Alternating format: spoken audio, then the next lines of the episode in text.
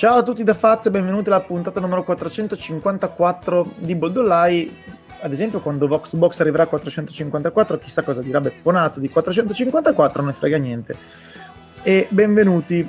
Eh, ciao Nick. Buonasera a tutti. Ben, trova- ben ritrovati. Ben ritrovati.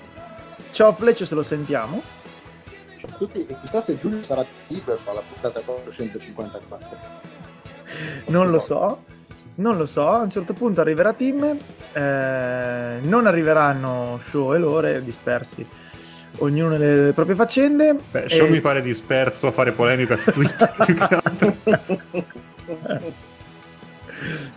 eh, tra le varie marchette, oltre a Vox to Box ovviamente, ricordiamo di ascoltare Canditi in attesa della prossima domanda, della prossima domanda, la prossima puntata che avrà argomento che è ancora un punto di domanda, quindi chissà, boh, chissà di cosa parleremo, chissà cosa ci inventeremo.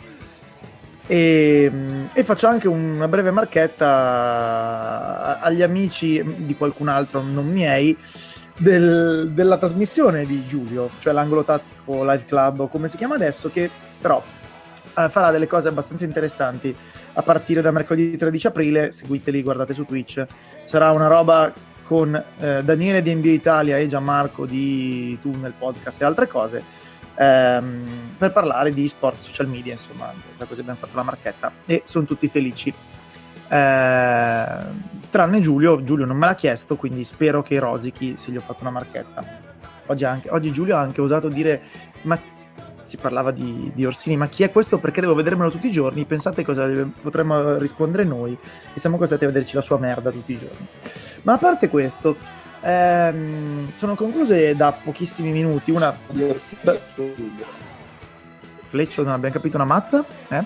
La, cioè, eh, siamo costretti a sorbire la merda. Squadra Orsini o di Giulio? Continuiamo a non sentire. Continuiamo a non sentire. Ho, ca- ho, capito, ma non mi sembra una connessione che possa essere presentabile in un podcast. Tu intanto esci, poi ne parliamo.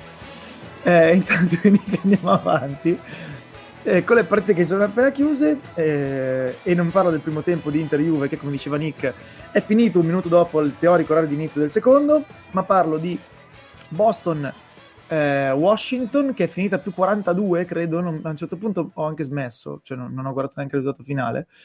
È finita a 144 a 102 più 42 confermo. Eh, però Porzingis è ancora stato il top scorer della partita. E soprattutto invece una bella partita molto combattuta eh, tra Dallas e Milwaukee. Eh, a Milwaukee in realtà il finale non è stato entusiasmante, mentre si è visto il gran bel basket. Il finale per... è durato più di Juve Inter il primo tempo praticamente. esatto, si è, visto il, gra... si è, visto il gran bel basket per una quarantina di minuti, poi un po' sì. meno. Ma insomma ci accontentiamo. E eh, è bello marzo, anzi ormai aprile, perché in tre quarti delle partite capisci che è marzo perché ci sono le triple doppie da 30 punti di Kevin Porter Jr. E nell'altro quarto delle partite invece capisci che è marzo perché ci sono le squadre serie che iniziano a fare abbastanza veramente sul serio. A tal proposito, sì, come al solito... Si è visto qualche dimmi... partita di playoff praticamente, per intensità, eh sì. per un po' di roba, quindi... Esattamente. Esattamente. A tal proposito faccio il solito rapido riassunto della settimana, settimana che si è chiusa con una sola squadra, 4 vinte, 0 perse, gli Atlanta Hawks, che così puzza un po' questa cosa che tornano in playoff e gli Atlanta Hawks tornano a vincere partite in fila dopo aver fatto diciamo tranquillamente schifo per tutta la stagione date, le, date i presupposti. Atlanta Hawks che al momento sono ottavi davanti a Brooklyn e Charlotte quindi con una vittoria sono ai playoff. Esattamente. Cioè una vittoria cioè, del play-in. esatto, esatto. Sono al, diciamo alla, alla partita alla partita con accesso diretto ai playoff del play. Però la um, scorsa settimana dovevano vincerne due di fila in trasferta. Ca- esatto. Cambia parecchio.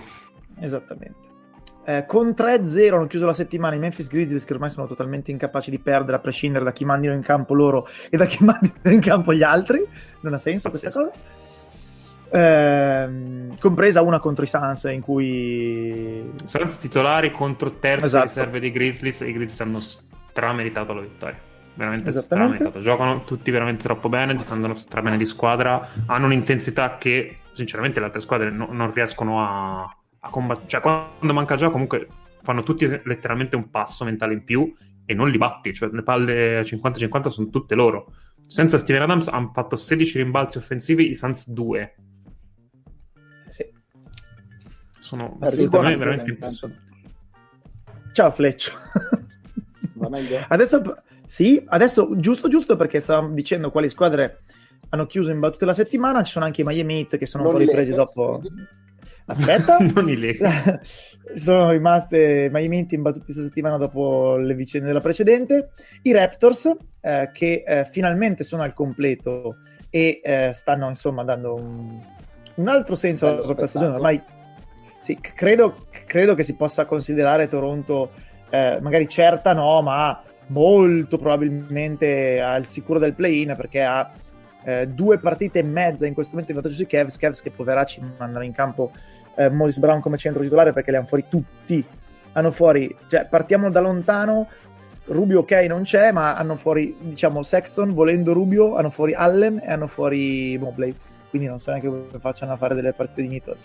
Quindi Raptors eh, quinti, sesti, probabilmente quinti perché Chicago anche era un momento eccezionale di forma. E poi l'altra squadra che ha chiuso la settimana 3-0 sono i Pelicans e qua invece non i Lakers, non i Lakers non direttamente, ma, ma qua i Lakers c'entrano.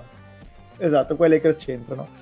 Eh, tra le eh, invece squadre che non hanno vinto questa settimana ci sono i Rockets 0-3 ed è tutto prevedibile, i Magic 0-3 ed è tutto prevedibile, i Blazers 0-3 e mi stupisco che non abbiano perse 5 pur giocandone 3. I, per, Pacers... i Blazers ne hanno perse 0-3, compresa una contro le terze riserve di Oklahoma City. Cioè l'unico giocatore NBA, per, permettetemi di dire giocatore NBA, era Kuluseschi, era Pokuseschi in campo. Come Kuluseschi.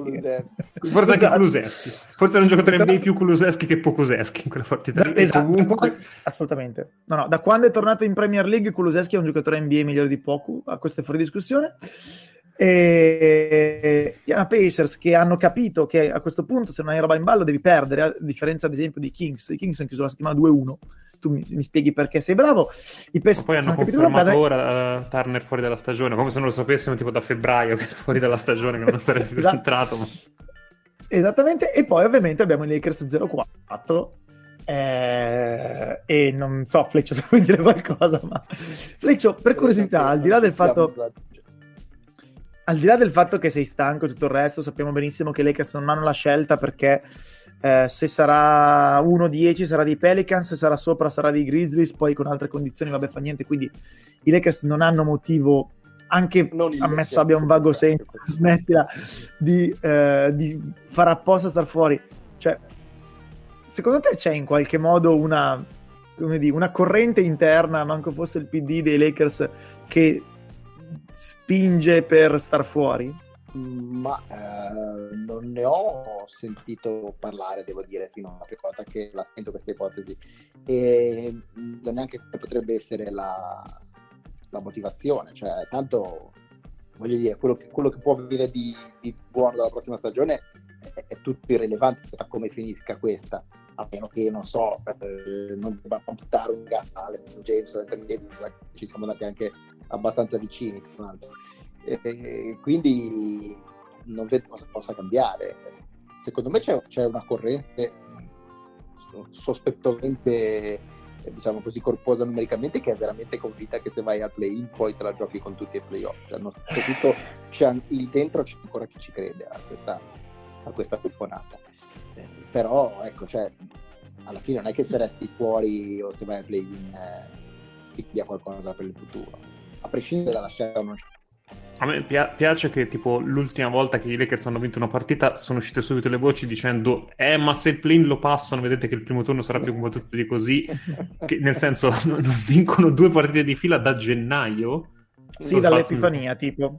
tipo dall'Epifania, sì, dal 7 gennaio, una roba del genere. E, roba ed è bastata una ogni mese per parlare di, primo, di upset al primo turno. Cioè, siamo veramente al delirio di eh, non so nemmeno cosa, cioè, cioè, comunque distacco dalla realtà eh, totale, totale. Sì, poi sai, dipende anche da chi dice queste cose, nel senso che eh, i tifosi li posso anche capire, anche se capisco più facilmente quelli come Fletcher dicono non ne possono più. Eh, dentro lo spogliatoio, d- sai, dipende sempre da che domanda viene fatta, perché noi leggiamo eh, tipo i giocatori Lakers sono convinti di andare 5-0 eh, a parte che vengono da 1.04, però dipende sempre da che domanda è stata fatta. È, è, legittimo, insomma, che dicano sì, le vogliamo vincere tutte, o da qui in poi sono tutte finali, o queste cose qua. Dipende sempre da che domanda è stata fatta.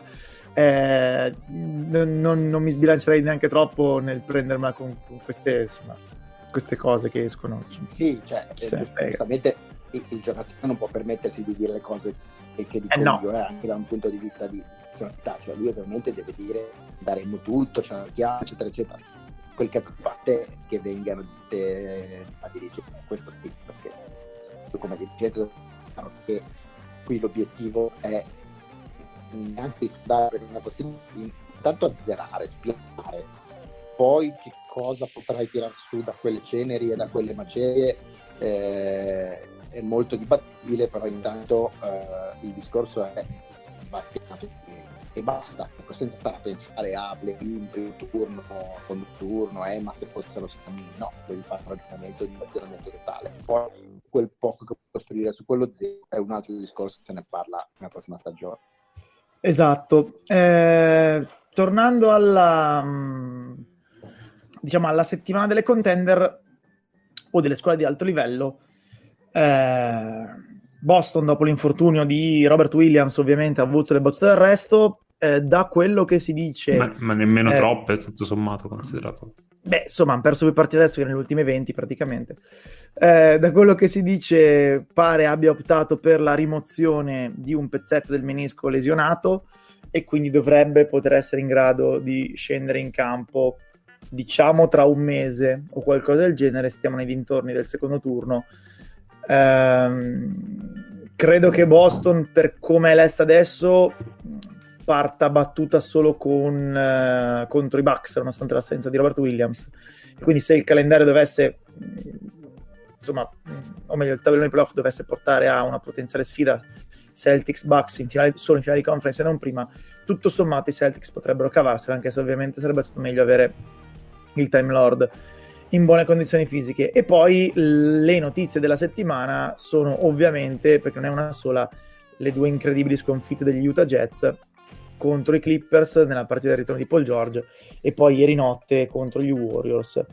Eh, non so, un po' ne abbiamo già parlato di questa storia. Io mi sembra palesemente destinata a finire male. Ne parlava anche Tim McMahon nell'ultimo, nell'ultimo low post con Zach Lowe. Eh, lui è convintissimo che Donovan Mitchell non resti a lungo termine eh, a Salt Lake City e quindi dice nel momento in cui tu prendi quella strada e cedi Rudy Gobert, premesso che quando cedi Rudy Gobert quasi certamente lo cedi a perdere, cioè tu lo cedi convinto di migliorare la chimica di squadra, ma è difficilissimo ricavarci qualcosa di, di competente allo stesso, allo stesso, modo. In più, eh, sai benissimo che eh, è vero, hai tolto Donovan Mitchell uno che gli sta sul cazzo, ma gli hai reso la squadra meno forte, quindi probabilmente acceleri eh, il percorso che lo porterà lontano da là. Io non ho idea di cosa possa succedere lì. Eh, c'è stata un'entrata a gamba tesa meravigliosa di Daniele Morrone giovedì mattina nello spazio Twitter che con Dario Costa che, che, che, ci ha detto ma, ma voi secondo, cioè, secondo voi quanto valgono amici sul mercato? Siamo tutti svenuti anche perché alle 8 e mezza del mattino però credo che sia il momento di farsi concretamente queste domande perché io mh, sono abbastanza convinto che se i playoff dei Jets finiranno male come è probabile eh, Gobert avrà giocato nel prossimo mese le sue ultime partite in maglia Utah Jazz, non che sia colpa sua, eh, ma insomma la dinamica è quella. E, e, secondo me Mitchell non dura più di un anno in più. Poi Snyder non lo so, altre cose non lo so. Lì mi sembra che abbiamo preso una, una piega abbastanza preoccupante. Sì.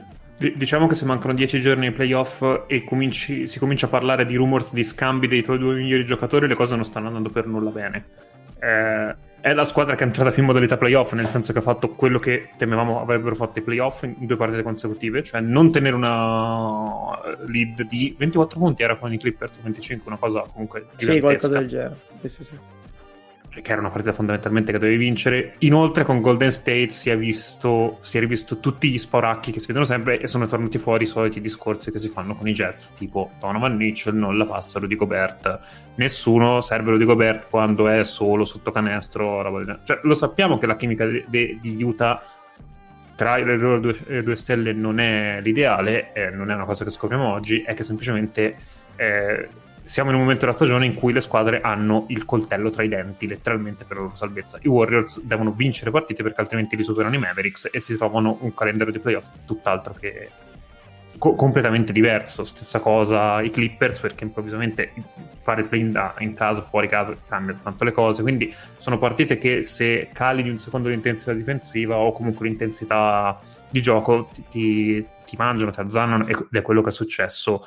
E cioè, non lo so, la, la stagione di, di, di Utah o fanno un qualcosa di miracoloso di aggiustamento ai playoff in pochi giorni o veramente sembra che stiano naufragando nel, nel momento di, di, apice della stagione. Che, che non siano i, i Jets dell'anno scorso, secondo me era un po' chiaro a tutti, anche come composizione del roster, specie quando è andato giù Ingles, era chiaro che non sarebbero stati eh, la, la, squadra dominante della regular season scorsa ma più una versione rimaneggiata di, di, quella così via. Adesso però stiamo veramente andando nel... sta andando molto molto molto giù e molto in fretta. Eh, per, per, capirsi un attimo, Utah in questo momento è quinta a 46-32, che è lo stesso record di Denver che sta giocando adesso con i Lakers. Eh, il play-in ad ovest in questo momento è 44-34. Sono due partite. Se continua questo precipizio e Minnesota continua a essere la squadra vista nell'ultimo mese, mese e mezzo, c'è anche uno scenario apocalittico in cui Utah fa il play-in. È decisamente apocalittico, ma al momento non lo possiamo affatto escludere. Eh, non, non, sono così distanti i Timberwolves, esatto. Cioè, eh, io, no, guardiamo un attimo il calendario così ci facciamo un'idea. Eh, prendo quello non in ordine, prendiamo solo le, le partite rimanenti. Eh, al momento eh, i Jets hanno Grizzlies e Suns e poi però Thunder e Blazers, quindi credo che due vittorie ci siano. Cioè Thunder e Blazers sono due vittorie onestamente garantite, fanno fatica anche loro a non vincere queste partite. E diciamo che, che partono quasi sicuri sul 2-2, da 2-2 eh. in su. Minnesota, Questo... uh, dimmi, dimmi Fleccio. Siamo stati una stagione in cui ad ovest i Suns tutti giocavano con le marche basse, tutti erano deludenti, tutti erano fuori forma in momento dove stanno ancora le squadre di eh, insomma che hanno delle pretese e quindi eh, fa, fa, molto più effetto una squadra che magari eh, una normale può capitare tu arrivi e un mese della regola season sei un pochino eh, non ha la tua forma prendi più avanti ma in questo momento in questo NBA qua eh, la situazione in cui sono eh, i jazz fa più impressione perché qui a si sta abbastanza veloce non eh, eh di, da altre stagioni abbiano un calo normalmente ci poteva stare cioè è successo mille volte che squadre avessero un piccolo calo di rendimento di prestazioni prima dei playoff e poi in questo momento rischi veramente come dice di, di rischiare di sprofondire Vabbè, abbiamo Temo capito che tagliata... bocconi. Temo che andrà tagliata tutta, poi ci pensiamo. Niente, se la rete è questa, è questa, non ti preoccupare. Eh, Minnesota... No, non mi preoccupo bestemmia, bestemmia. No, la, la, cosa che non so se non avete sentito perché la fazza tagliata, ma che Fleccio diceva è che succede che a volte nei finali di stagione le squadre calano un po' il ritmo e poi si riprendono ne, a fine playoff. È successo anche ai Lakers uh, nel prima bolla e nel inizio bolla prima di andare ai playoff e fare praticamente passeggiare per il primo turno, secondo turno e così via. Eh, questo è un caso un po' diverso perché appunto si rischia uno scenario ben distante dalla cosa e secondo me questa qui non è una squadra che sta rallentando per un attimo salvare l'energia o sta facendo riposare persone. È una squadra che sta provando a vincere e non ci riesce. No, poi tra l'altro mh, cioè hanno veramente dei momenti. Questa è una squadra, adesso non mi ricordo se è ancora il primo, comunque diciamo il miglior attacco della regular season o giù di lì e hanno dei momenti in cui veramente non riescono a passare il pallone a due metri, cioè anche il discorso che facevi prima dei famosi eh, delle posizioni profonde di Gobert che non viene servito dai compagni, quelle cose lì. È vero, ma eh, i compagni non sono fisicamente in grado di fare quei passaggi neanche volendo. Cioè, stanotte, mh, a parte il momento in cui ci sono state le tre triple di Clay Thompson e quella di Jordan Poole che hanno chiuso in un minuto e mezzo praticamente il distacco a metà quarto quarto, poi i Jets hanno perso 4-5 palloni in un modo veramente indegno eh, non che ne so alla Warrior, cioè tentiamo di fare la giocata pazzesca e non ci viene, ma gente di spalle che non vedeva il passaggio in arrivo, passaggi nelle ginocchia, a Gobert stesso, l'unica volta che Mitchell ha, pagato, ha passato il pallone a Gobert, Gobert ha le mani che ha, ma il pallone di Mitchell era veramente imbarazzante, Bogdanovic che è l'unico che vagamente ci prova, ma anche lui quando la passa sbaglia, penetrazioni con la palla buttata fuori eh, che veramente non stanno in cielo in terra, insomma una serie di cose abbastanza problematiche eh, che vanno ben oltre il l'idea di servire Gobert. Eh, e quindi, cioè, solo una squadra faresti fatica a vedere una roba del genere per una squadra che tanca veramente, ma voglio perdere la partita, ma la sono venduta. Quindi non, non puoi spiegare con il rotazioni più conservative o, come diceva Nick, minore impegno in generale, ma palesemente vanno in crisi mistica e questa è una cosa che ai playoff ti porti dietro, non hai il pulsante per far sparire. Poi magari, magari sparisce. No mi sembra una crisi abbastanza profonda. Ehm, va bene, mh, mm, per la settimana, uh, al di là beh, della, delle grandi parti che sono state, uh, più o meno abbiamo detto com'è andata. Prego. Per la diciamo, Sì. Ma già, già, la rete è quella che è, se puoi prevedere parole complicate... Se poi la usi per dire purra, cagato. Cioè, capisci? capisci cioè. Vabbè. Cioè, sal- salva byte, per favore. Eh, ehm, da segnalare anche eh, che Giannis stasera eh, non è stato scintillante dopo invece una settimana in cui ha abbastanza palesemente sbattuto eh, la sua dotazione diciamo eh, riproduttiva maschile sul tavolo dicendo guarda che l'MVP se volete me lo gioco ancora anch'io non è una cosa chiusa a Jokic ed Embiid, eh, compreso anche il fatto che in questo momento è tornato in testa alla classifica dei marcatori. Eh, LeBron deve giocare altre due partite, segnando credo 35 o 40 per stare davanti. Insomma, sarà una sfida interessante anche quella. Peraltro, LeBron adesso è eleggibile per la classifica marcatori o no? Perché sapevo che No, appunto, ne mancano due. Manca due. Manca due partite per essere eleggibile, non che poi sì. per forza la, la vince con, con quello. Esatto, man- cioè, mancano due, ma se segna, se, se segna 5 e 5 punti eh, finisce no, dietro, esatto. quindi eh, de- deve segnarne 35 di media in quelle due partite lì per stare davanti perché sono veramente al, al secondo decimale di punto di differenza in questo momento. Mm-hmm. Eh, quindi va bene, insomma, per la settimana eh, abbiamo dato. Eh, io stavo guardando che l'NBA, tra l'altro, è stata molto infame eh, per almeno le nostre tempistiche perché eh, domenica prossima ci sono 8 miliardi di partite e noi in teoria registriamo prima di averle viste, quindi non so se riusciamo a fare la preview della prossima, ma poi ci arrangiamo in qualche modo.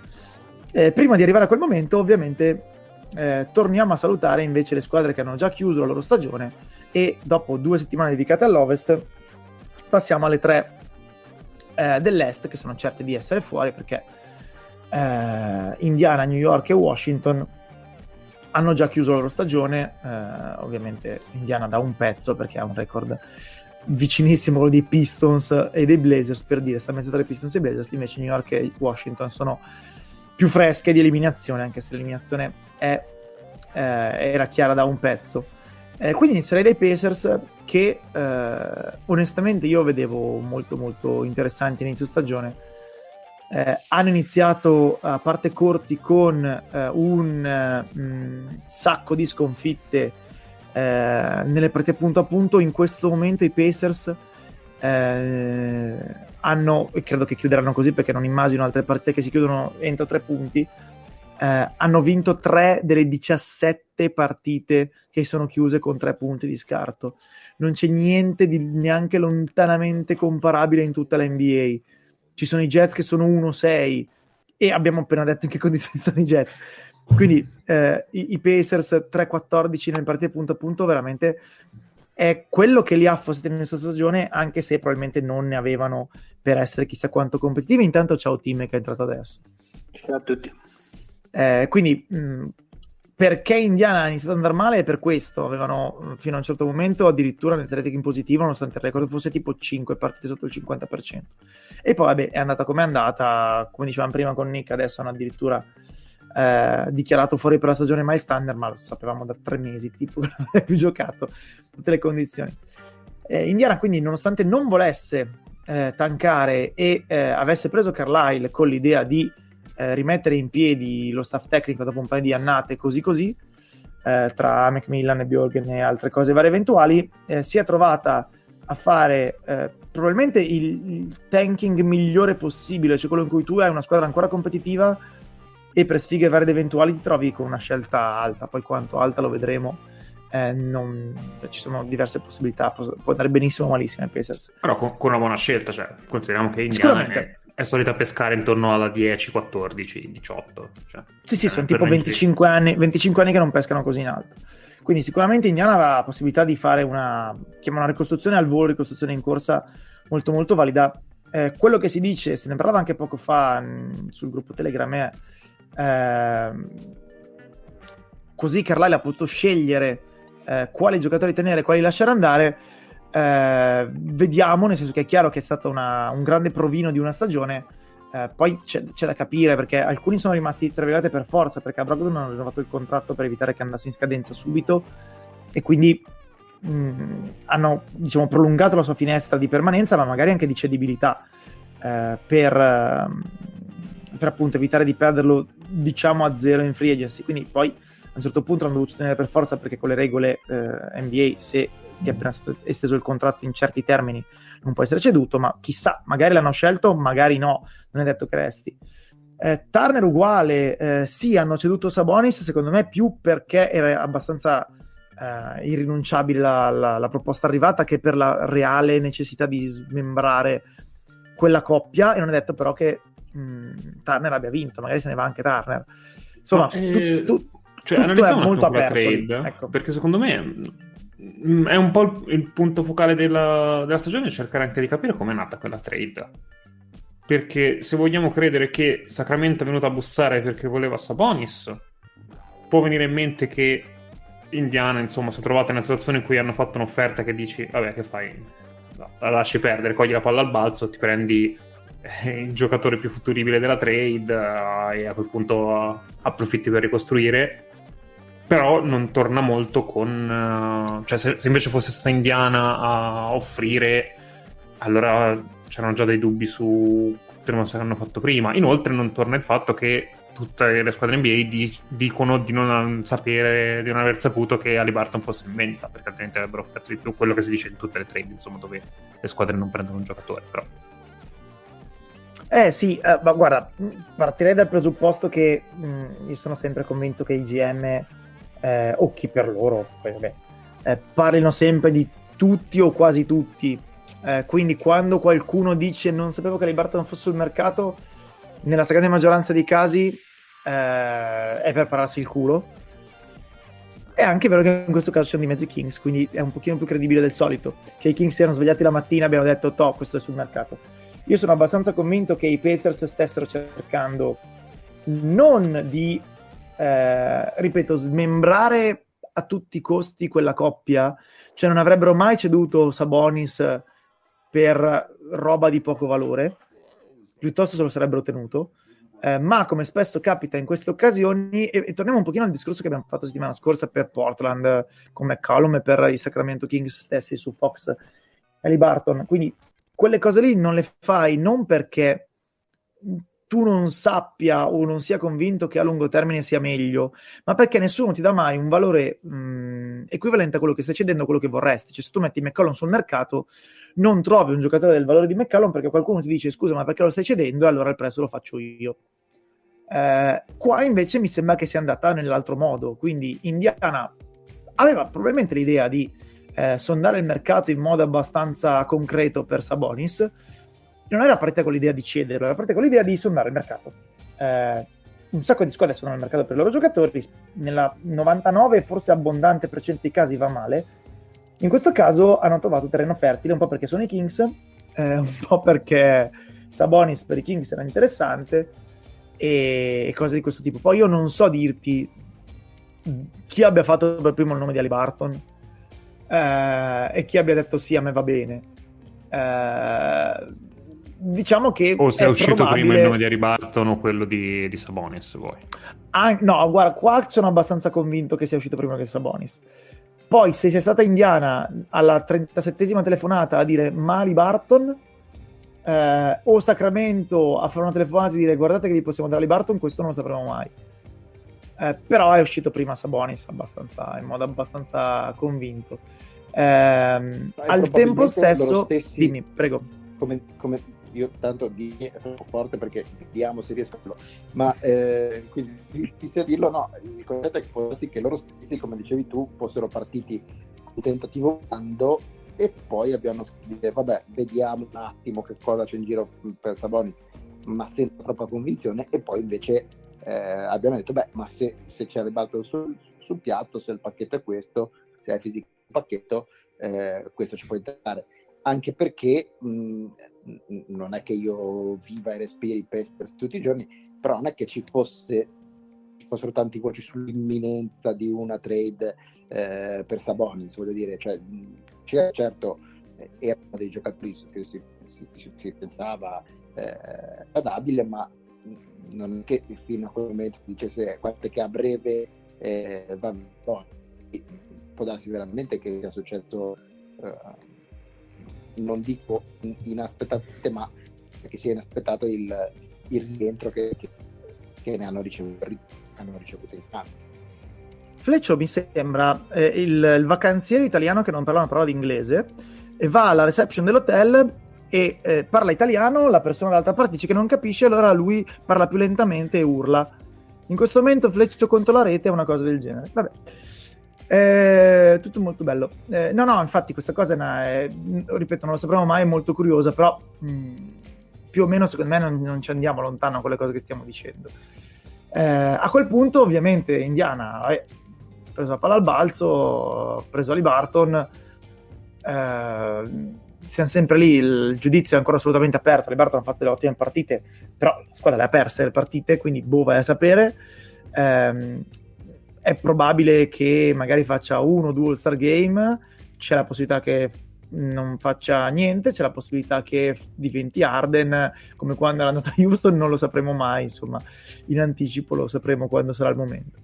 Eh, per tutto il resto, il discorso però è che obiettivamente, eh, se questa squadra comunque a inizio stagione ha fatto fatica, eh, probabilmente perché eh, al di là del fatto che passare da cioè passare a Carlisle indipendentemente da dove tu venga sì. è complicato perché è, un, è molto rigido eh, forse la squadra non era neanche così valida allora la domanda è co- cosa resta qua perché è vero che mh, mm, non fanno schifo. Eh, però TJ Warren ormai non esiste più. Brogdon sai benissimo che se ti garantisce 50 partite l'anno eh, ti baci i gomiti, non è detto che lo faccia. Turner eh, è molto molto buono, eh, ma per fare boh, il terzo miglior giocatore di una squadra, forse addirittura il quarto, e c'è il rischio che si convinca di essere eh, un giocatore offensivo più forte di quello che in realtà. Io credo che offensivamente Turner avesse trovato la sua dimensione comunque, Sabonis o non Sabonis. Tirando da fuori, eh, se si convince di essere lungo che merita il pallone in post, si è messi male. Quindi tutto sommato ci sono dei pezzetti interessanti, hanno dei giovani interessanti, eh, hanno raccazzato la gente caruccia. Duarte è bellino, però ha 25 anni però è anche vero che io adesso non so onestamente, a parte effettivamente Harry Barton, quali di questi giocatori saranno presenti l'anno prossimo. I Mania Pacers o fra due stagioni, magari l'anno prossimo ancora di transizione. Sì, perché anche Jalen Smith che hanno preso e hanno fatto intravedere qualcosina con potenzialità, comunque è restricted. Esatto, tra, tra, scadenze di contratto e finestre temporali, età e tutto il resto io non ho idea. Tim, tu che, che faresti con questo roster dei Pacers? Cioè chi ti tieni, chi butti via, su chi ti fai domande, chi invece cestini? Vabbè, un po' come fotografato è una stagione, saranno un paio di stagioni di transizione. Onestamente a me piace eh, diciamo, l'incipit che hanno preso, ci sono tenute aperte molte strade, secondo me proveranno uh, il più possibile a cavalcare eh, la coppia Brogdon-Ali Barton, sempre premesso che eh, di Barton, come accennavi prima, mh, mm, sono più le cose che non sappiamo di quelle che sappiamo. Ehm, credo che se la cosa mh, funziona hai la squadra più caratteristica e a volte aiuta eh, di quanto ci, fosse, ci, sia dei peculiari in NBA, cioè i due giocatori fatti e finiti per essere Usier da questo punto di vista e Ali Barton è molto eh, incarna molto lo spirito di Indiana, cioè la maggior parte dei giocatori eh, dei tifosi più o meno si aspetta quel tipo di giocatore lì e effettivamente da questo punto di vista si sposa alla perfezione. Eh, con Sabonis ormai eh, il reach l'avevano già, già raggiunto, eh, è stato giusto fare la trade. Francamente io a parte Harry Barton e qualcosina di Brockton eh, il resto lo passerei col tritolo, nel senso che devi vedere l'anno prossimo qual è eh, il vero limite di, di Barton, non lo scoprirai l'anno prossimo, ma ci avvicini, ti ci avvicini abbastanza, dandogli più o meno al terzo anno le chiavi in mano dalla squadra, ti rendi conto di che pesce abbiamo, se magari è un Derrick White plus eh, oppure se è un, eh, una stella tipo Trey Young uh, on the making. Um, però se fossi il tifoso d'Indiana sarei sostanzialmente soddisfatto, cioè la, il roster è mediamente profondo, c'è del talento che ti permette di andare a vedere le partite e non infastidirti in modo eccessivo. Le skill mh, mm, ci sono, anche se magari messe nei punti sbagliati della squadra, e qualche mh, mm, soggetto da trade, mh, mm, anche mid, come ricordavamo prima, ce l'hai. Quindi, francamente, direi che è la versione for- fortunata barra riuscita del Blazers. Sì, ehm, tra ripeto, tra tutti i giocatori che hanno, tu fai veramente fatica però a dire questo sarà un cambio affidabile, questo sarà un titolare, questo sarà... è veramente un... una tavola bianca e non ho neanche idea onestamente, al di là del fatto che, vabbè, si, si ha firmato, si era magari posto la domanda, non ho neanche idea di come possa comportarsi Carlisle con una squadra del genere, eh, perché è palese che questa sia una squadra che adesso eh, va eh, ricostruita dalle fondamenta. Eh, non prendi Carlisle per fare il salto di qualità da squadra ok o buona a squadra molto buona barra contender. Devi rifare tutto da capo, quindi non ho idea di come possa andare. Però mh, mm, diciamo che probabilmente era anche giusto che a un certo punto i Pacers, eh, volente o nolente, prendessero questa strada perché veramente non hanno mai, mai, mai, mai, mai, mai, mai fatto una stagione non anche solo vagamente competitiva e quindi prima o poi ci stava questa roba. Avete altre cose sui Pacers? Se no, uh, passerei avanti. Aspetterei l'ora per sapere chi devono scegliere al draft, poi andrei. ne, ne, ne, riparleremo.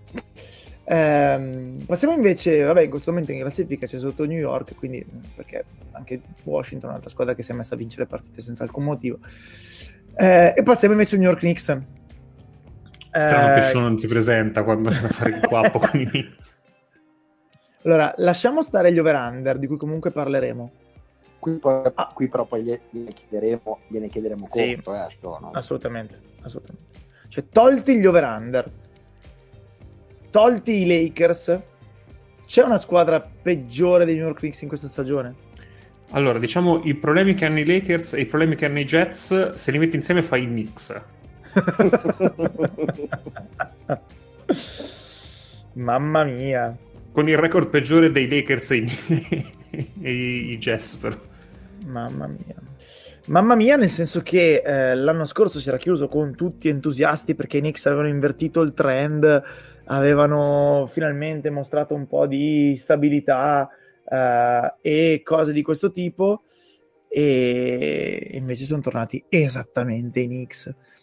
Esattamente i Knicks con in più la dirigenza in mano a praticamente un, uh, un gruppo di procuratori, a un'agenzia che in teoria è la stessa dell'allenatore, ma con cui ormai non vanno più d'accordo perché gli comprano i giocatori e questo non li fa giocare.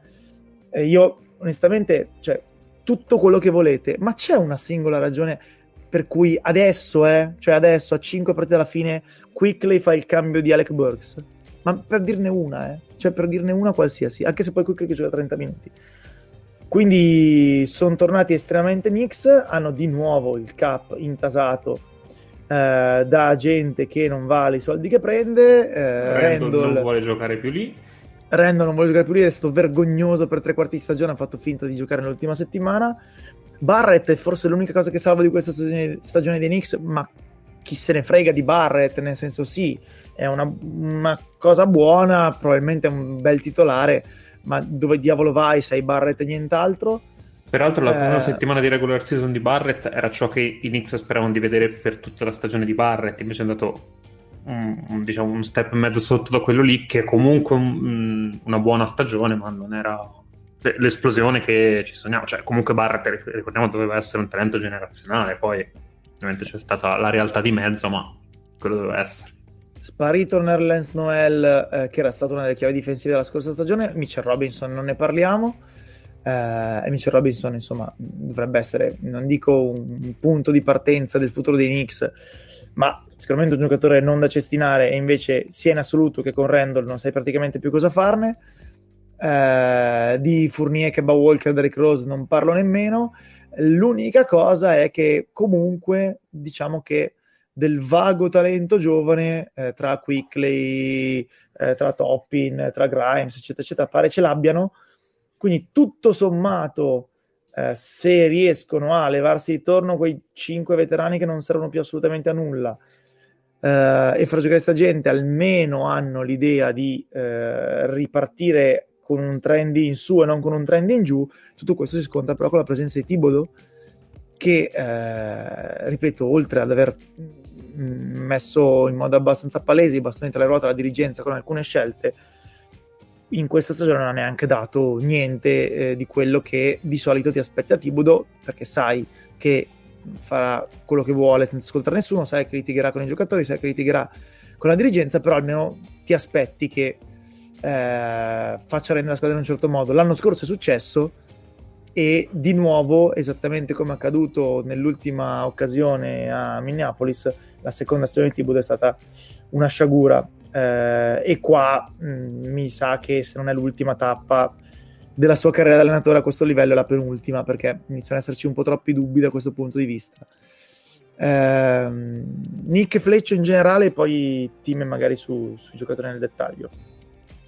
Ma allora in generale secondo me il, il, il, peccato originale è quello del, dell'estate scorsa più che di quest'anno, perché nel momento in cui sai che hai voluto rinnovare sostanzialmente in blocco quel, quel roster convinto che, che c'eri quasi e invece tutti sapevano benissimo che quel roster lì non c'era quasi, quel roster lì aveva dato tutto quello che per roster poteva dare con, con un notevole eh, overachieving nel momento in cui tu hai messo tutte le fish su quel roster lì, che già chiunque, a parte forse appunto eh, gli agenti dei giocatori sapevano che era massimo che poteva dare, lì alla fine, certo, è stata disastrosa, ma poteva andare poco meglio di così nel, nel migliore dei casi, purtroppo, perché appunto eh, che cosa hai in questa squadra? Hai un pochino di talento giovane, ma niente di, niente di indimenticabile e eh, come dicevi tu sì, devi liberare dei giocatori tali e tali ma molte squadre devono liberarsi di giocatori eh, è un problema abbastanza comune nella seconda metà dell'NBA nella metà dell'NBA che squadre devono di giocatori che hanno firmato sostanzialmente l'anno scorso eh, in pompa magna. Quello è un grosso problema perché vuol dire che non è che ti porti dietro errori eh, di dieci anni, cioè l'anno scorso era quello in cui tu ti eri liberato dagli errori di dieci anni e finalmente dovevi iniziare a ricostruire, invece di nuovo dopo dieci anni hai, cioè, hai fatto dieci anni di disastri in un anno solo, è veramente fuori, fuori scala come cosa. Comunque, Freccio, ehm, volevo solo avvisare Freccio che si sta perdendo la miglior partita stagionale dei Lakers finora, che senza motivo stanno, sì. stanno dominando con Denver. Sì che non, non si capisce peraltro perché Denver non stia vincendo questa partita, ma è un altro discorso. Eh, tornando ai Knicks, credo che eh, sia co- comincia ad essere strana la stagione scorsa più che eh, eh. il risultato di questa. Cioè, viene strano da capire come hanno fatto la stagione scorsa a creare un'isola, un, una bolla in cui hanno creato quello che hanno creato, perché è una squadra che è spuntata la scorsa stagione ed è sparita silenziosamente come è arrivata. Peraltro i playoff dei Knicks sono stati molto deludenti, se, se, mi permettete. Cioè, comunque hanno fatto abbastanza brutto, però si è detto, vabbè, la stagione è comunque positiva, pazienza, ma c'è stato veramente poco. Quindi, se vogliamo proprio dirla tutta tutta, ci sono stati 3-4 mesi dei, dei Knicks clamorosi che sono stati da gennaio ad aprile, dicembre, aprile, dicembre, aprile, gennaio, marzo, diciamo 3-4 mesi in quella zona lì, nella seconda parte di regular season dell'anno scorso, e poi fondamentalmente nulla. Eh, non, peraltro quest'anno non si è visto particolarmente cose interessanti di difesa, in attacco da, da qualcuno in particolare, sono come diceva fatto da Barrett. Tutte le, le, sorprese della scorsa stagione sono sparite eh, o state cedute perché non facevano più parte di così, non, non, ci credeva nemmeno più nessuno. Noel che era, sembrava ritrovato, sembrava essere un, un perno difensivo, è morto, no, non esiste più. Non, non, saprei, non saprei veramente da dove ripartire. Non so come sono messi come scelte. So che il loro cap è messo malerrimo. Le scelte a memoria le hanno tutte. Eh, si no, sì, da vedere, ma dovrebbero, dovrebbero no, essere le loro. Sì, a livello di, di scelte. Eh, dicevo prima, hanno i problemi dei Lakers e dei Jets messi assieme, perché anche loro sono una squadra che sono fondamentalmente eh, dirette. La loro dirigenza è fatta da persone che non dovrebbero più lavorare lì e non si capisce ancora perché devono mettere il becco lì, ma lo fanno. Eh, anche, anche qui, peraltro, i lasciti di eh, hanno fatto fuori Phil Jackson per metterci il rivale eh, filosofico, se vogliamo, storico che è Tibbs, tra Jackson e Tibbs e la scuola di Jackson, la scuola di Tibbs cioè, è stato Scressi negli anni passati e eh, diciamo qua i Knicks sono tripolisti adesso c'è la lotta interna tra la scuola di Tibbs e Tibbs stesso che è lì e probabilmente lo faranno fuori ma per rimanerci cosa non, non è chiaro eh, che, che, è un po' la situazione dei Lakers in cui non si capisce perché Rambis sta ancora decidendo e c'è Phil Jackson che alleggia nell'ambiente e non sa perché. Più c'è il problema dei Jets perché non hanno chimica di squadra, il loro migliore giocatore vuole andare via. Eh, la stagione è, è, sprofondata molto in fretta. Davvero non, non, non, c'è un bello scenario, non capisco da qui le, le cose cosa sono. Si riparte per l'ennesimo rebuilding dei Knicks, numero credo 13 negli ultimi 14 anni. Una Va a finire Guarda, Forse secondo me... Gli ultimi vai, vai. fatti due anno qualche volta. Hanno fatto i playoff un anno che era quello dei, dei veterani, quello con, dove sono con andati Jason a, Kidd, con Jason Kidd, esatto. Billups, eccetera, eccetera. Esatto. Secondo me questa cosa, questa cosa... hanno fatto ci sono stati anni in cui hanno due building comunque in compenso in un anno. Quindi... Sì, sì, sì, è vero, hanno, hanno compensato facendo due rebuilding nello stesso anno, confermo. Eh, secondo me questa cosa va a finire con uh, i Knicks che prendono Lillard e Lillard fa la fine di Arinas. Eh, Tim, invece tu cosa ne dici? Che è difficile uh, essere equilibrati con i Knicks più o meno come facciamo con i Lakers, solo che uh, con i Knicks probabilmente abbiamo una punta di, di acidume in più, forse perché meno tifosi, forse perché in generale il blasone pesa, però dal punto di vista eh, errato dell'equazione. Eh, cioè, settimane fa mi ero incuriosito di ma è possibile che la squadra di Tipoto difenda così male rispetto alla stagione eh, precedente. Infatti, eh, la, continua a essere allenata bene nonostante quello che eh, sembri da un primo acchitto. Era la prima difesa l'anno scorso nella maggior parte delle statistiche, quest'anno non scende dalla top 5 nella maggior parte dei casi e per punti segnati mi pare che era tra la settima e l'ottava, quindi non è un disastro. Il problema è eh, la regressione dal punto di vista offensivo.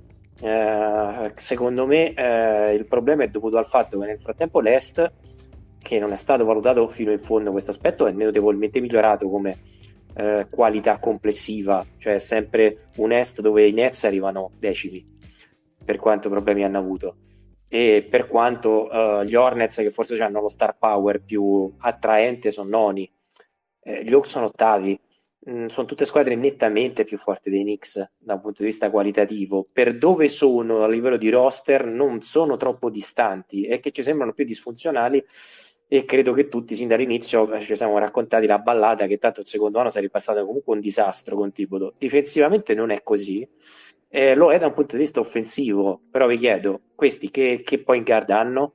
Eh, cioè, Walker è fallito come esperimento. Eh, Derrick Rose è un giocatore che garantiva a Randall il 10% in più da 3 all'incirca. E Rose a dicembre è evaporato, cioè distrutto la caviglia e via. Quindi hanno giocato senza point guard titolare, eh, senza un leader, che Rose l'anno scorso tra le mole gli ha ha sostanzialmente cavato quella stagione da Randall da un punto di vista di leadership e sarebbe crollata qualunque squadra anche allenata da Mandrake secondo me. La qualità è average nella migliore delle ipotesi. Randall non è un leader lo sappiamo. E al tempo stesso non hai una point guard che l'anno scorso ha mascherato i dei difetti come ha fatto quest'anno. In più eh, la grande stagione di Tibodo nasce da una preparazione eh, spasmodica quasi eccessiva. Eh, tutti i giocatori, anche Danny Smith, eh, anche perché c'era la, la, la, cosa della pandemia, praticamente eh, li, hanno, eh, li hanno studiati 3 o 4 mesi e hanno cercato di reimpostarli quasi tutti.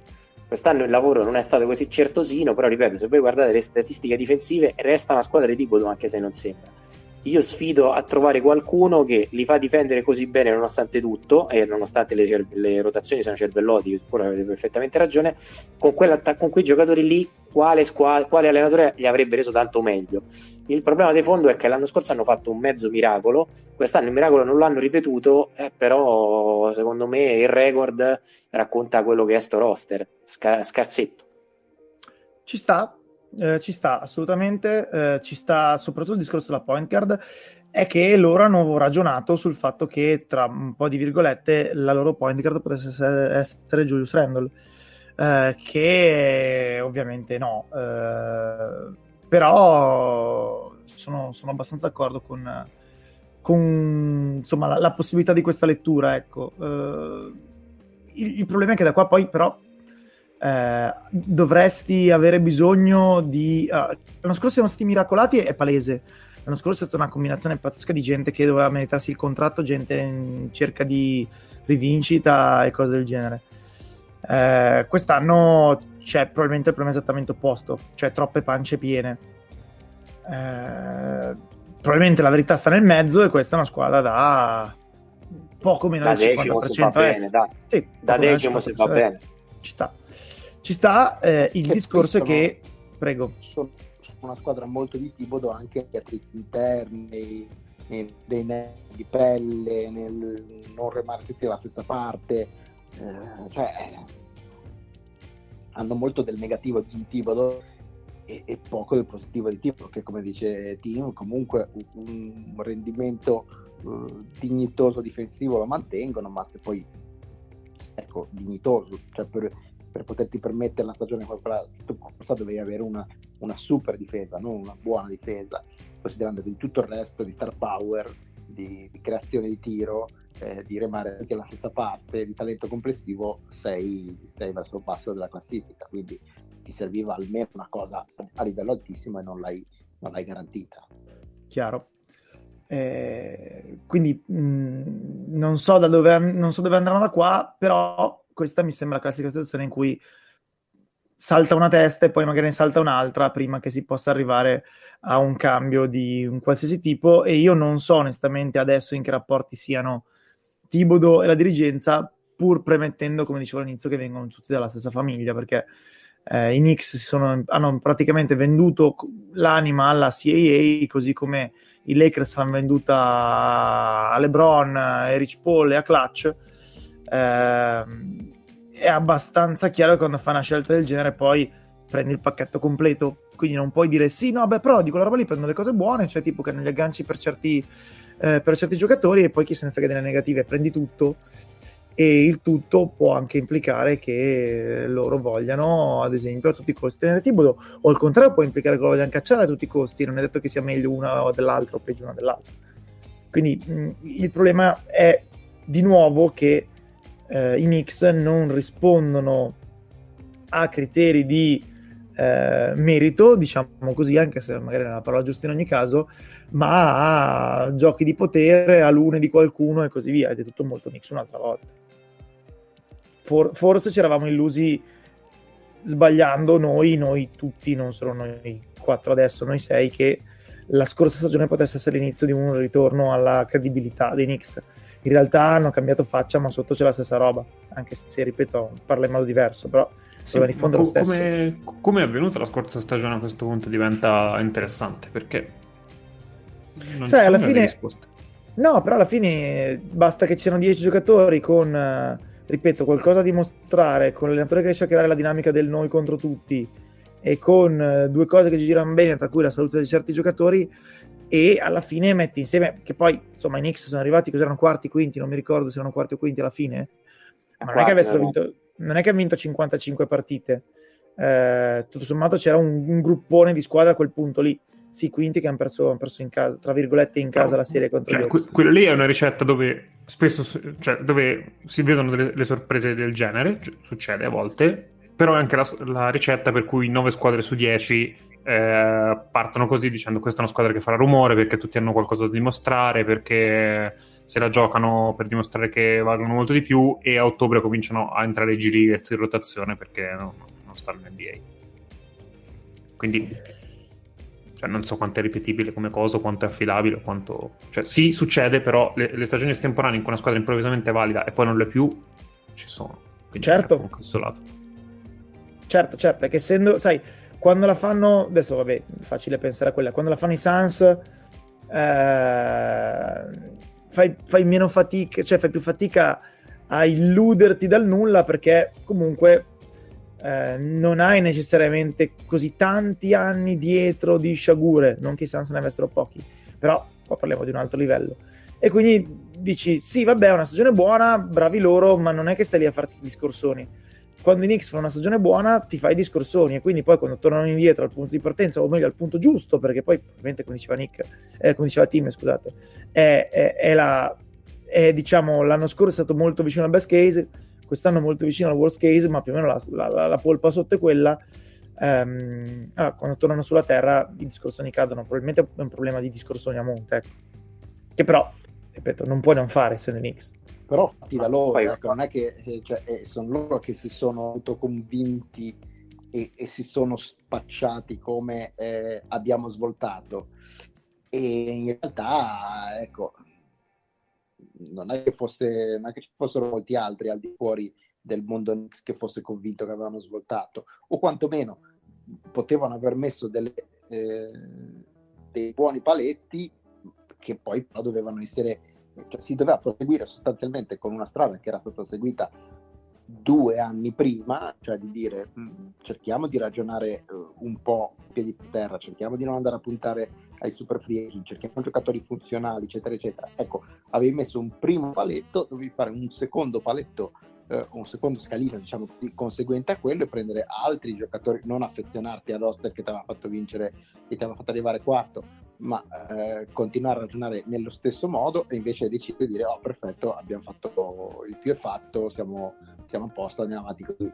E, e quello è il problema cioè sono stato loro a, a, ad auto diciamo così eh, rovinarsi e autoconvincersi all'improvviso che potevano bruciare tutte le tappe. Aggi- aggiungo un'altra cosa eh, quello che si diceva, eh, poi bisogna sempre capire cosa arriva all'ambiente dentro, perché sai, da fuori sono chiacchiere. Quello che si diceva era eh, non tanto guarda i Knicks eh, che stanno costruendo una dinastia, ma ah, i Knicks sono tornati credibili ehm, e chi se ne frega come, tanto sta gente va cambiata tutta, l'importante è che il brand risulti credibile può anche essere che ai giocatori questa cosa pesi un po', perché torniamo sempre lì a Randall e al Mitchell Robinson non è del caso, il sapere che, mh, ok, sì, la loro stagione è stramutata in soldi, però saranno di passaggio e che eh, eh, saranno altri giocatori del futuro di Knicks, magari non è che stia tanto bene, bene, bene, quindi magari la catena un po' ti scende anche per questi motivi. Eh, t- no, tante, tante storie, ecco, vai. Diciamo che eh, uh, pagherà forse per tutti Tibo uh, e forse anche è giusto così perché la narrativa sul fatto del secondo barra terzo anno è quella che è. Eh, però l'impressione è che la dirigenza o l'abbia secondato troppo o che uh, non abbia trovato una quadra con lui perché il, il tentativo di prendere giocatori palesemente eh, inadeguati per salire di livello con tutto il rispetto per i vari Fournier piuttosto che Emba Walker, cioè hai preso tutti i giocatori che arrivavano da un fallimento più o meno grande, più o meno ehm, anche declinanti da un punto di vista fisico, gli hai sperato che questo facesse il miracolo come l'ha fatto con gli altri giocatori. Eh, io punterei più il dito contro chi è nella stanza dei bottoni, onestamente, più che con l'allenatore. Però sì, in generale è più facile mandare l'allenatore che questo succede anche in altri sport che, che, che rifare un po' tutto da capo.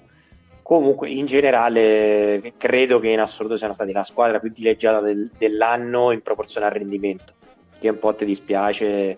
E detto questo, in conclusione, se c'è un giocatore che non è capace di far finta di fare qualcosa in bene, è Randall, che quando manifesta il dissenso è talmente eh, greve, eh, cioè che praticamente se ne accorgono anche a Calcutta. Ecco, da questo punto di vista non sono anche sfortunati con la star che è oggettivamente un minchione. Cioè, i giocatori scontenti è per il mondo, però non necessariamente te ne accorgi.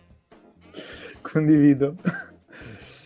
ok. No, anche perché però, Prego, però, vai. Modo, però tipo devo dire che è anche abbastanza eh, difficile sostenere la tesi eh, e non gli sono andati dietro, perché secondo me per quanto sia una dirigenza disfunzionale, per quanto sia una dirigenza che ragiona in termini di amicizie e contatti piuttosto che come diceva Fans di me, però alla sera chi è che ha dato, chi è che può, chi sia non lo sappiamo, ma chi è che può aver dato l'input, questo roster è buono, facciamo qualche miglioramento anziché l'input che avrebbe dovuto essere quello necessario, cioè non illudiamoci, è ovvio che deve serve da, da simbolo quell'input lì, che è improbabile che la dirigenza di che tuo allenatore eh, teniamo tutti questi in un contesto in cui l'allenatore dice secondo me, qui, secondo me qui c'è qualcosa che non va, secondo me qui c'è qualcosa da migliorare. Ci può stare anche questo. Eh, chiudiamo il capitolo su Knicks e passiamo invece agli Wizards. Intanto stavo guardando eh, la situazione scelte di queste squadre. Eh, Indiana ha in ballo una marea di seconde tra entrata e uscita e in più avrà quasi certamente la eh, prima eh, di Cleveland eh, in questa stagione, poi vediamo insomma come va il play e tutto il resto. Uh, I Knicks uh, praticamente hanno il foglio pulito, nel senso che non ne hanno in uscita e hanno in entrata un po' di secondi anche loro, e poi la famosa prima del uh, 2023, che è quella per la trade di, di Porzingis, che è protetta 1-10 nel 23, nel 24 e nel 25, dato che di lascia Doncic, direi che questa scelta in uno dei tre anni la portano a casa. E poi, così introduciamo gli Wizards, gli Wizards hanno in entrata un paio di seconde, in uscita una prima ai Thunder dal 2023 in poi, eh, che è protetta 1.14 nel 23, 1.12 nel 24, 1.10 nel 25, 1.8 nel 26.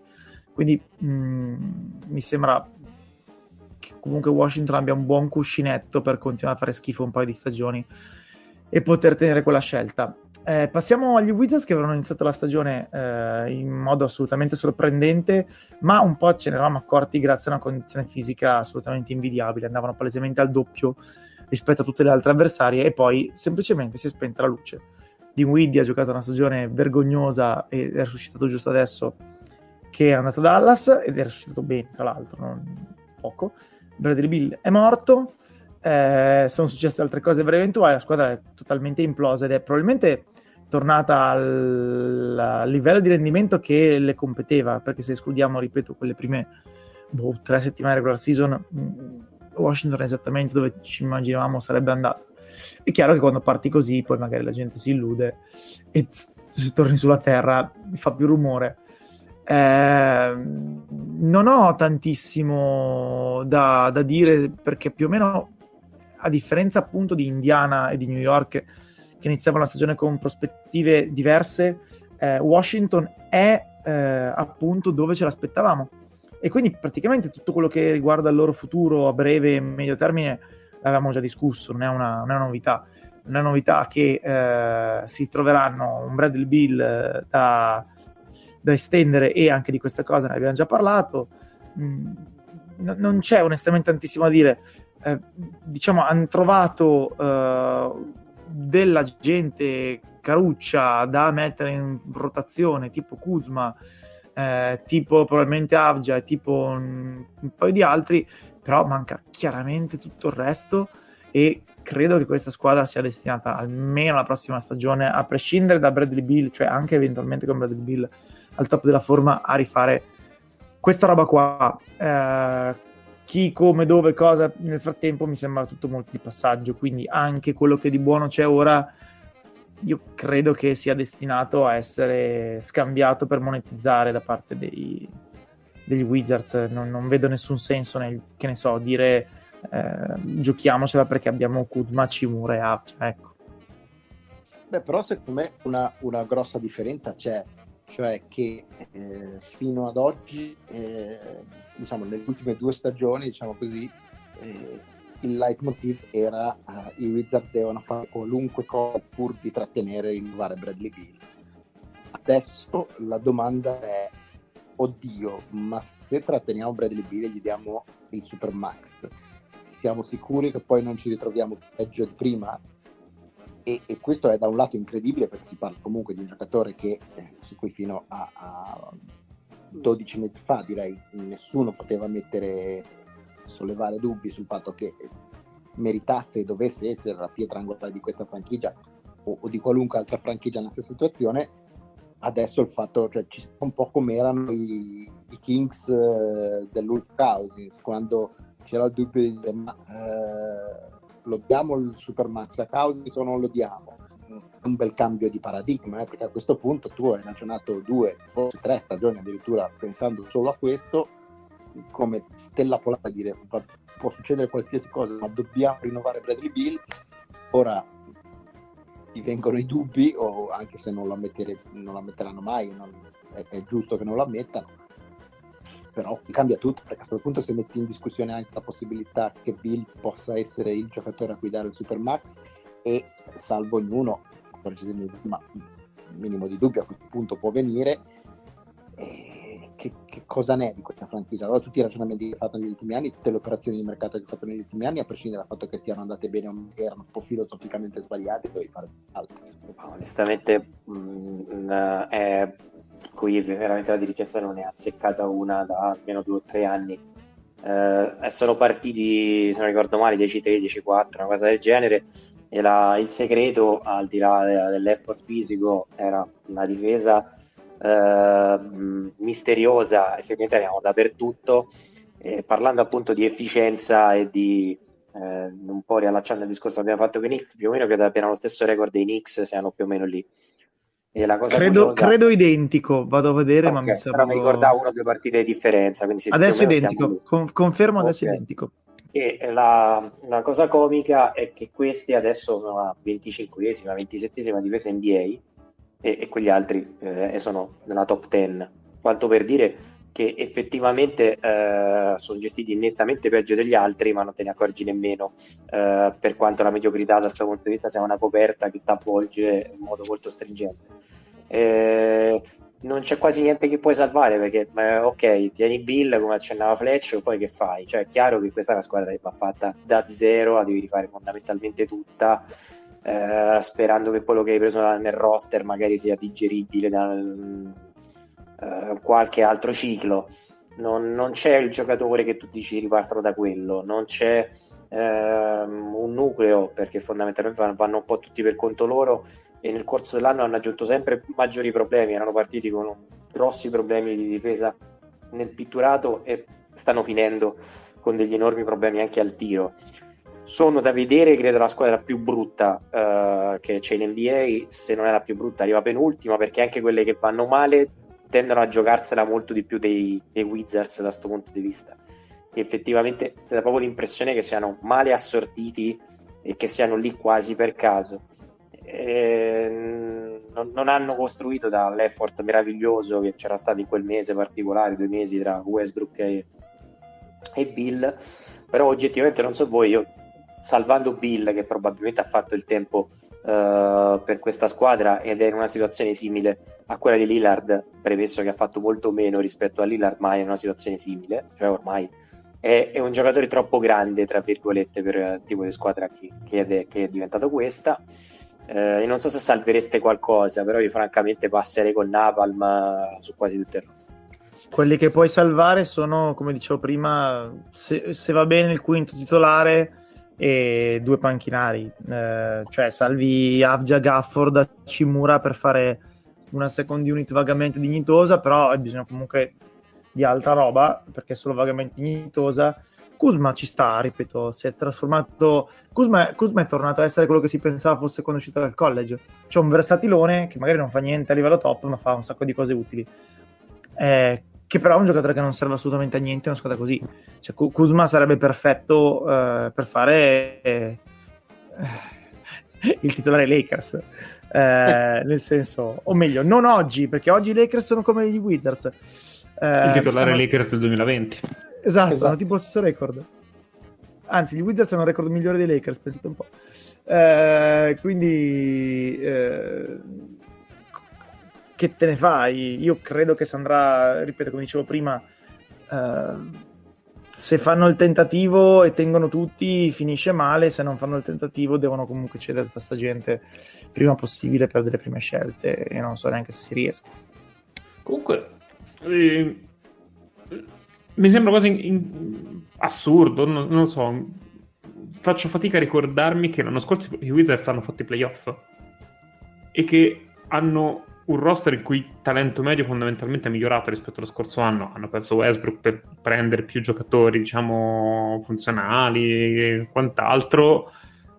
Però morto Bill, eh, sono sprofondati per così. Adesso è arrivato anche comunque Porzingis.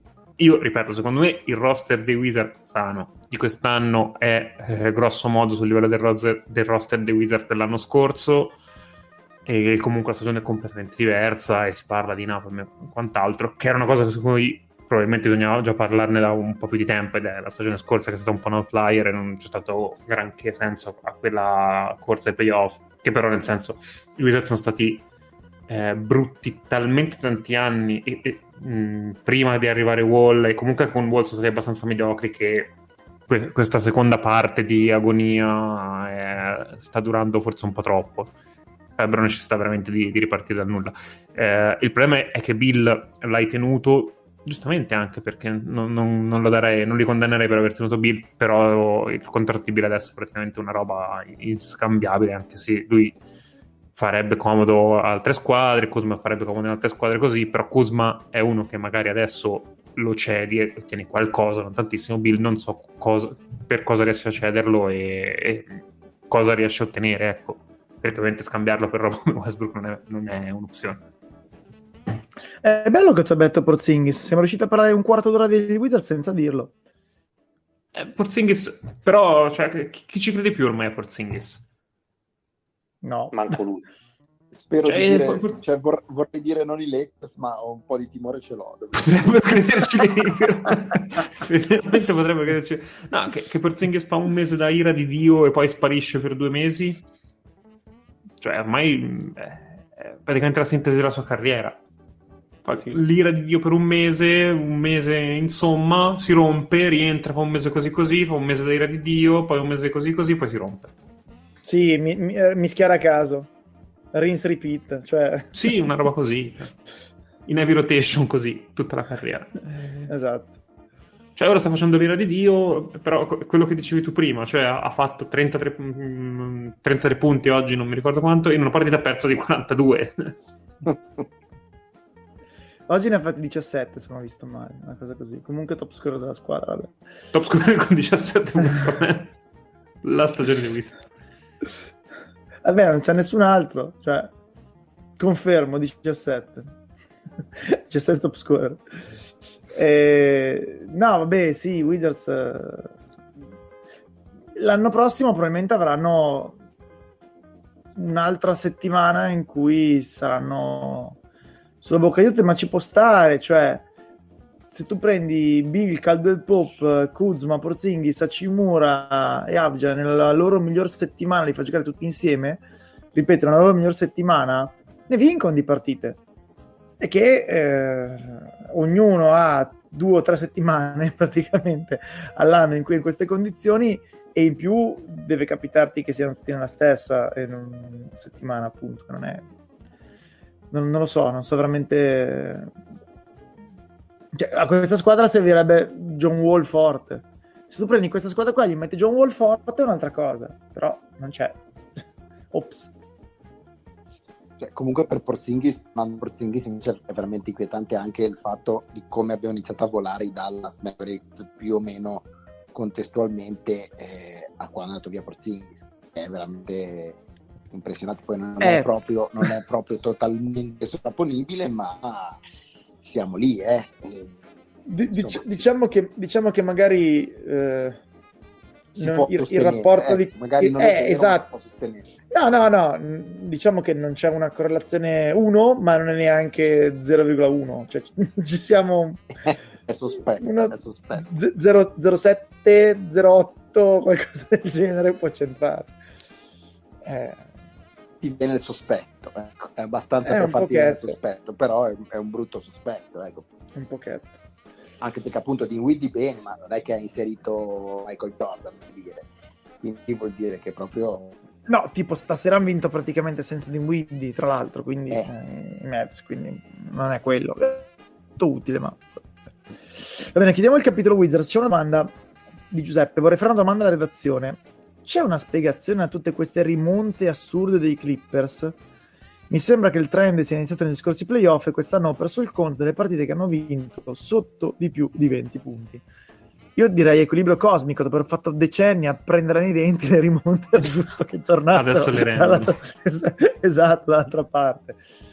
Eh, vabbè, sicuramente c'è il fatto che questi non mollano mai una partita ehm, che comunque hanno tantissimi giocatori validi e quindi anche quando magari sotto di 20-25 lui mette in campo le terze linee, le terze linee sono più forti di tante altre terze linee, hanno fame, hanno fame di minuti, hanno fame di farsi vedere, quindi magari giocano 5 minuti alla morte e questi recuperano 15 punti. Ehm, quindi ne farei un po' un discorso di eh, livello della parte bassa della, del loro roster. Un po' sicuramente che eh, diciamo è il loro marchio di fabbrica di questa stagione, il, l'effort, anche perché probabilmente è l'unica cosa che hanno. Poi vabbè, adesso è tornato Paul Giorgio, forse torna Norman Powell e va a sapere cosa fa quell'altro con le treccine, però eh, obiettivamente l'unica cosa che hanno i Clippers è l'effort e quindi eh, è, è comprensibile che non vogliano mai, mai, mai prendere un'imbarcata pazzesca. Poi sulle questioni tecniche non so, eh, cioè, non mi sembra sia una squadra che ha delle caratteristiche tecniche così peculiari da dire per quello che fanno Sterimonte. Ah, io ci metterei due cose che sono eh, hanno un numero elevatissimo di irrationally confident guy cioè persone che si credono nettamente il miglior giocatore al, sul pianeta, anche senza esserlo. Eh, ce ne sono cazzo, si dice. Si credono sempre sto cazzo, se vuoi, sì. Che ci sono in tutta l'NBA, ma ne, i Clippers ne hanno veramente tanti. E seconda cosa, hanno un numero elevato di giocatori che improvvisamente impazziscono e, e segnano qualunque cosa in continuazione. Ultimo a iscriversi al, al club quello più possibile, Robert Covington che fa 11 su 18 da 3 per motivi a me ignoti. E fa 43 punti in una serie, che vabbè. Eh, però sì, sono pieni, Reggie Jackson, Treman, eh, Morris, eh, ora anche Covington, come volete. Eh, Giorgio, beh, sempre... Tre, Treman, Treman, Treman è quell'altro. Questa, questo è Terrence, comunque sì. Sì, scusami. per... Avevo dimenticato, avevo sbagliato con quello di... Ok, sì, sì, Terrence Mann, perdonami. Però sì, eh, secondo me eh, entrambi questi fattori, poi come dicevi tu, la loro difesa secondo me è sempre ottima, non, non mollano un cazzo e poi no, non si sentono sconfitti mai, manco quando sono sotto di 60 e hanno um, veramente tanti giocatori che improvvisamente senza motivo si accendono e segnano qualunque cosa. Eh, fondamentalmente, oltre a essere i dash, diciamo, che, diciamo irrazionali, eh, hanno anche una qualità curiosa che probabilmente eh, eh, è, è, arrivata per caso o se l'hanno studiata sono stati dei geni, non so quale delle due scegliere, fate voi, il fatto che siano quasi, ci siano un numero inquietante di tiratori di striscia, eh, al di là del fatto che Covington ci può essere anche la serata in cui becchi Kennard che vede la Madonna, insomma Kennard bene o male il fatto che sappia tirare certamente non sorprende nessuno, però ecco è più facile beccare la serata in cui magari Reggie Jackson fa 2 su 11 come è successo con i Jets e Kennard più o meno vede la Madonna e magari tira col 60-70%, la portano a casa comunque. Ehm, la, la, cosa che ti sorprende è che oltre ad avere questi che comunque sia tirano con um, cioè sempre, trovano sempre il giocatore giusto che più o meno rivela da, da fuori almeno una volta a partita e la cosa sorprendente è che lo cambiano in modo sostanziale. E delle volte eh, ruotano addirittura a 7. Eh, ho visto l'altro giorno so, quello che hanno tirato su, eh, sembra tipo un parente di, di Moon, quello insomma, dei semi-pro. E quando ho visto il cognome mi sono un attimino eh, intenerito. Ehm, non ci dimentichiamo che c'è anche dei giocatori molto duri che l'NBA aveva un po' fatto il rebuff. Mi viene in mente Isaiah Einstein che è un giocatore mh, su cui i gomiti eh, è molto facile infrangersi e che rappresenta il meglio spirito di questa squadra, è molto anni 90. eh, non so se l'avete visti ultimamente, quando le altre squadre gli fanno 5-10 punti di parziale, visto il talento medio, succede abbastanza spesso. Eh, dall'altra parte vedi gente, eh, io ne, nemmeno gente che cerca la rissa nei pub ho visto così incazzosa. Cioè, hanno veramente una qualità temperamentale al di là dell'essere razionali che è quasi misteriosa, però se poi vai a stringere eh, sono ottavi noni in una stagione in cui i Lakers hanno sostanzialmente fatto sciopero, non sappiamo se arriveranno nei play-in, ma di sicuro eh, a- hanno beneficiato della malaparata dei Lakers e dei Pelicans fondamentalmente. Quindi più o meno la loro posizione ideale si aggira tra il decimo e l'undicesimo, che è già tanta roba però più o meno siamo un gradino più sopra dei Blazers e più o meno in zona Spurs se tutto avesse dovuto funzionare come, come doveva. Quindi bene non, non, in modo diciamo che più per il record è eccezionale come ci arrivano cioè proprio queste sfuriate.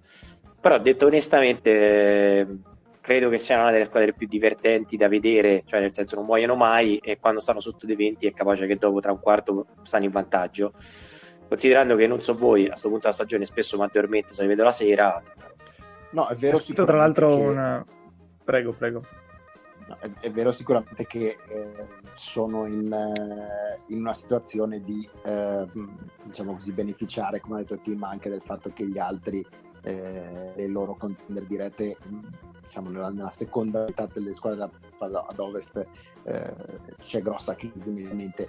Eh, però quello che si può dire secondo me che non si dice abbastanza dei Clippers che sono una squadra comunque che hanno un'idea di gioco, una filosofia di gioco, un sistema di gioco che è sempre eh, diciamo così costante ed efficace, che è una cosa che in passato, ma, ma in genere anche adesso non si è mai riconosciuta a lui che quando andava bene è stato riconosciuto come un buon allenatore sul momento sapeva eh, trovarti lo schema giusto, l'out of bounds, queste cose qua ma non un allenatore che desse grandissima, diciamo così, eh, continuità e grande struttura di sistema, invece direi che si può tranquillamente dire i Clippers hanno un sistema, hanno del, del, delle filosofie di gioco che li tengono sempre comunque eh, in ballo in partita contro chiunque e a prescindere almeno potenzialmente anche quando oh, come quest'anno il Mister eh, vicissitudini vari non è, non è la top e questo secondo me bisognerebbe riconoscerlo perché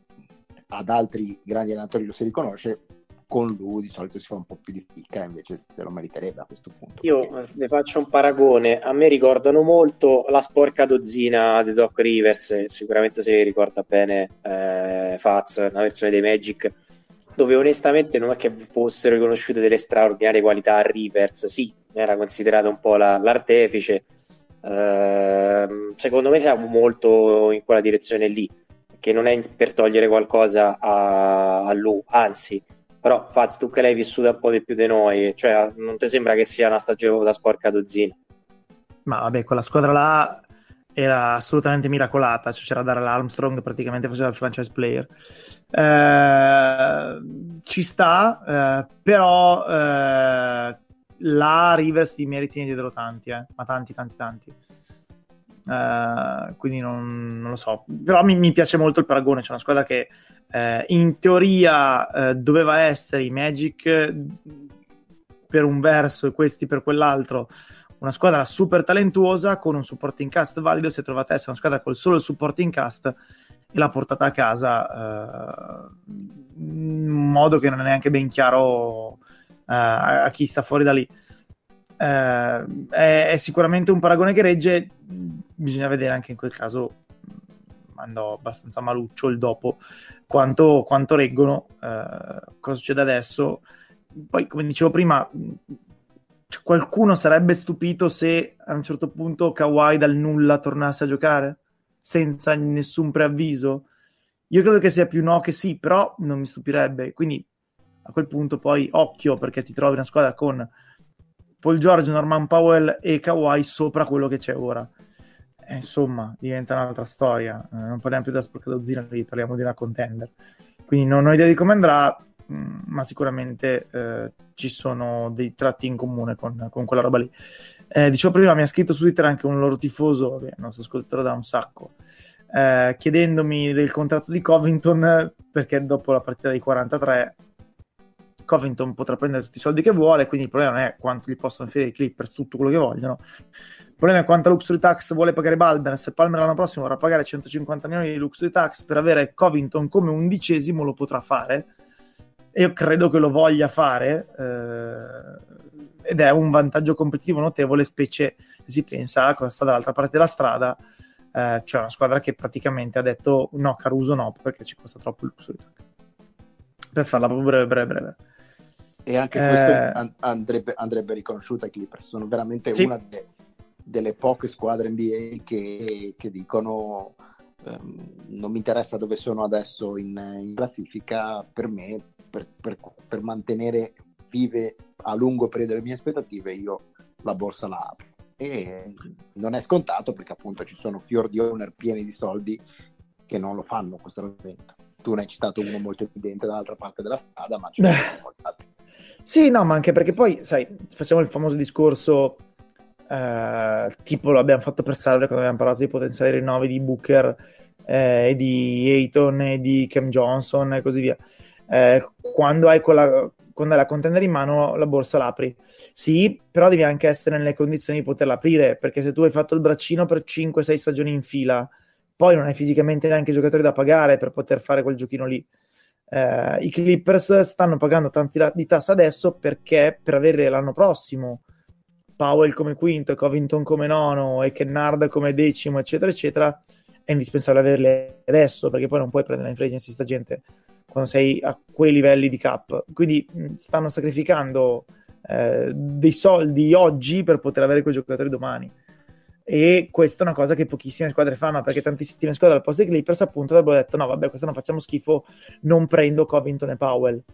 Eh, ok risparmio quest'anno l'anno prossimo non hai Covington e Powell. Spendendo quest'anno in tassa l'anno prossimo hai Covington e Powell che potrebbe essere una cosa che magari fa anche la differenza. Quindi assolutamente si sono più l'eccezione che la regola. Eh, va bene basta direi questa era ufficialmente l'ultima partita, l'ultima, partita, l'ultima puntata eh, con temi di regular season, perché la prossima eh, sarà praticamente sulla fine della stagione regolare e speriamo di avere già delle cose definite di cui eh, parlare, di cui fare la preview. Perché, Ma la prossima non prima... ci sono già i playoff, giusto? Perché sono quella no, dopo... La prossima, uh, la prossima la stagione regolare finisce... Esatto, la stagione regolare finisce se noi registriamo come oggi, tra le, diciamo, le 10 e mezzanotte di domenica, la stagione regolare finisce tipo 7 ore dopo che non abbiamo finito la puntata. Eh, e quindi è possibilissimo che siano alcuni accoppiamenti playoff da definire. I play-in eh, che giorni sono, visto che sei di carico? No, non ho carico niente, non mi ricordo. eh... allora... sicuramente, no, sicuramente, non per i play-in, non sei carico. no. no. No, eh, ma sai solo perché non le deve giocare una squadra per cui simpatizzo. Quindi... Neanche Fleccia. non io, non io. E dal 12 al 15. Eh, il 12 è martedì su mercoledì e il 15 è giovedì su venerdì. Ok. Quindi quei giorni lì. Quella settimana lì c'è il play. Bello, bello. Esatto, esatto, esatto. Vediamo se ci sono anche le date esatte. Sì, ci sono le date esatte. Così ci sono già i risultati? No, quelli no, okay. anche se magari cercando te la riga li troveresti. Ehm... Ah no, no, come non detto, non ci sono. Niente. No, ma come non detto li ho trovati. No, c'era il link che diceva, c'era il link che diceva eh, poi va a vedere TBD, andate a cagare. Cioè, vabbè, fa niente. Comunque dal 12 al 15 è sicuro. Ok, vabbè dai. E basta, quindi vabbè, vedremo. Allora, la prossima settimana parliamo anche di playoff, tutte quelle robe che ci chiedono in chat, su Telegram, eccetera, eccetera. In, in teoria, vediamo, settimana prossima, a seconda di come vanno queste partite della settimana, potrebbe essere già tutto definito o 8000 cose da definire, tipo manca una serie di playoff già decisa, quindi vedremo come andrà. Grazie Fleccio, un po' meno grazie alla tua connessione. Eh, prego, perché era possibile, ma da se tu dici prego sappiamo che stai mentendo. Eh, ciao Tim. Ciao a tutti. Ciao Nick. Buonasera a tutti. Ciao a tutti da Faz, a settimana prossima.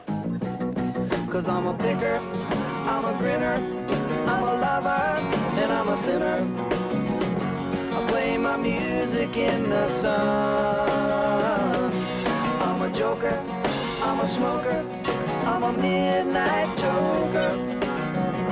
I get my loving on the run.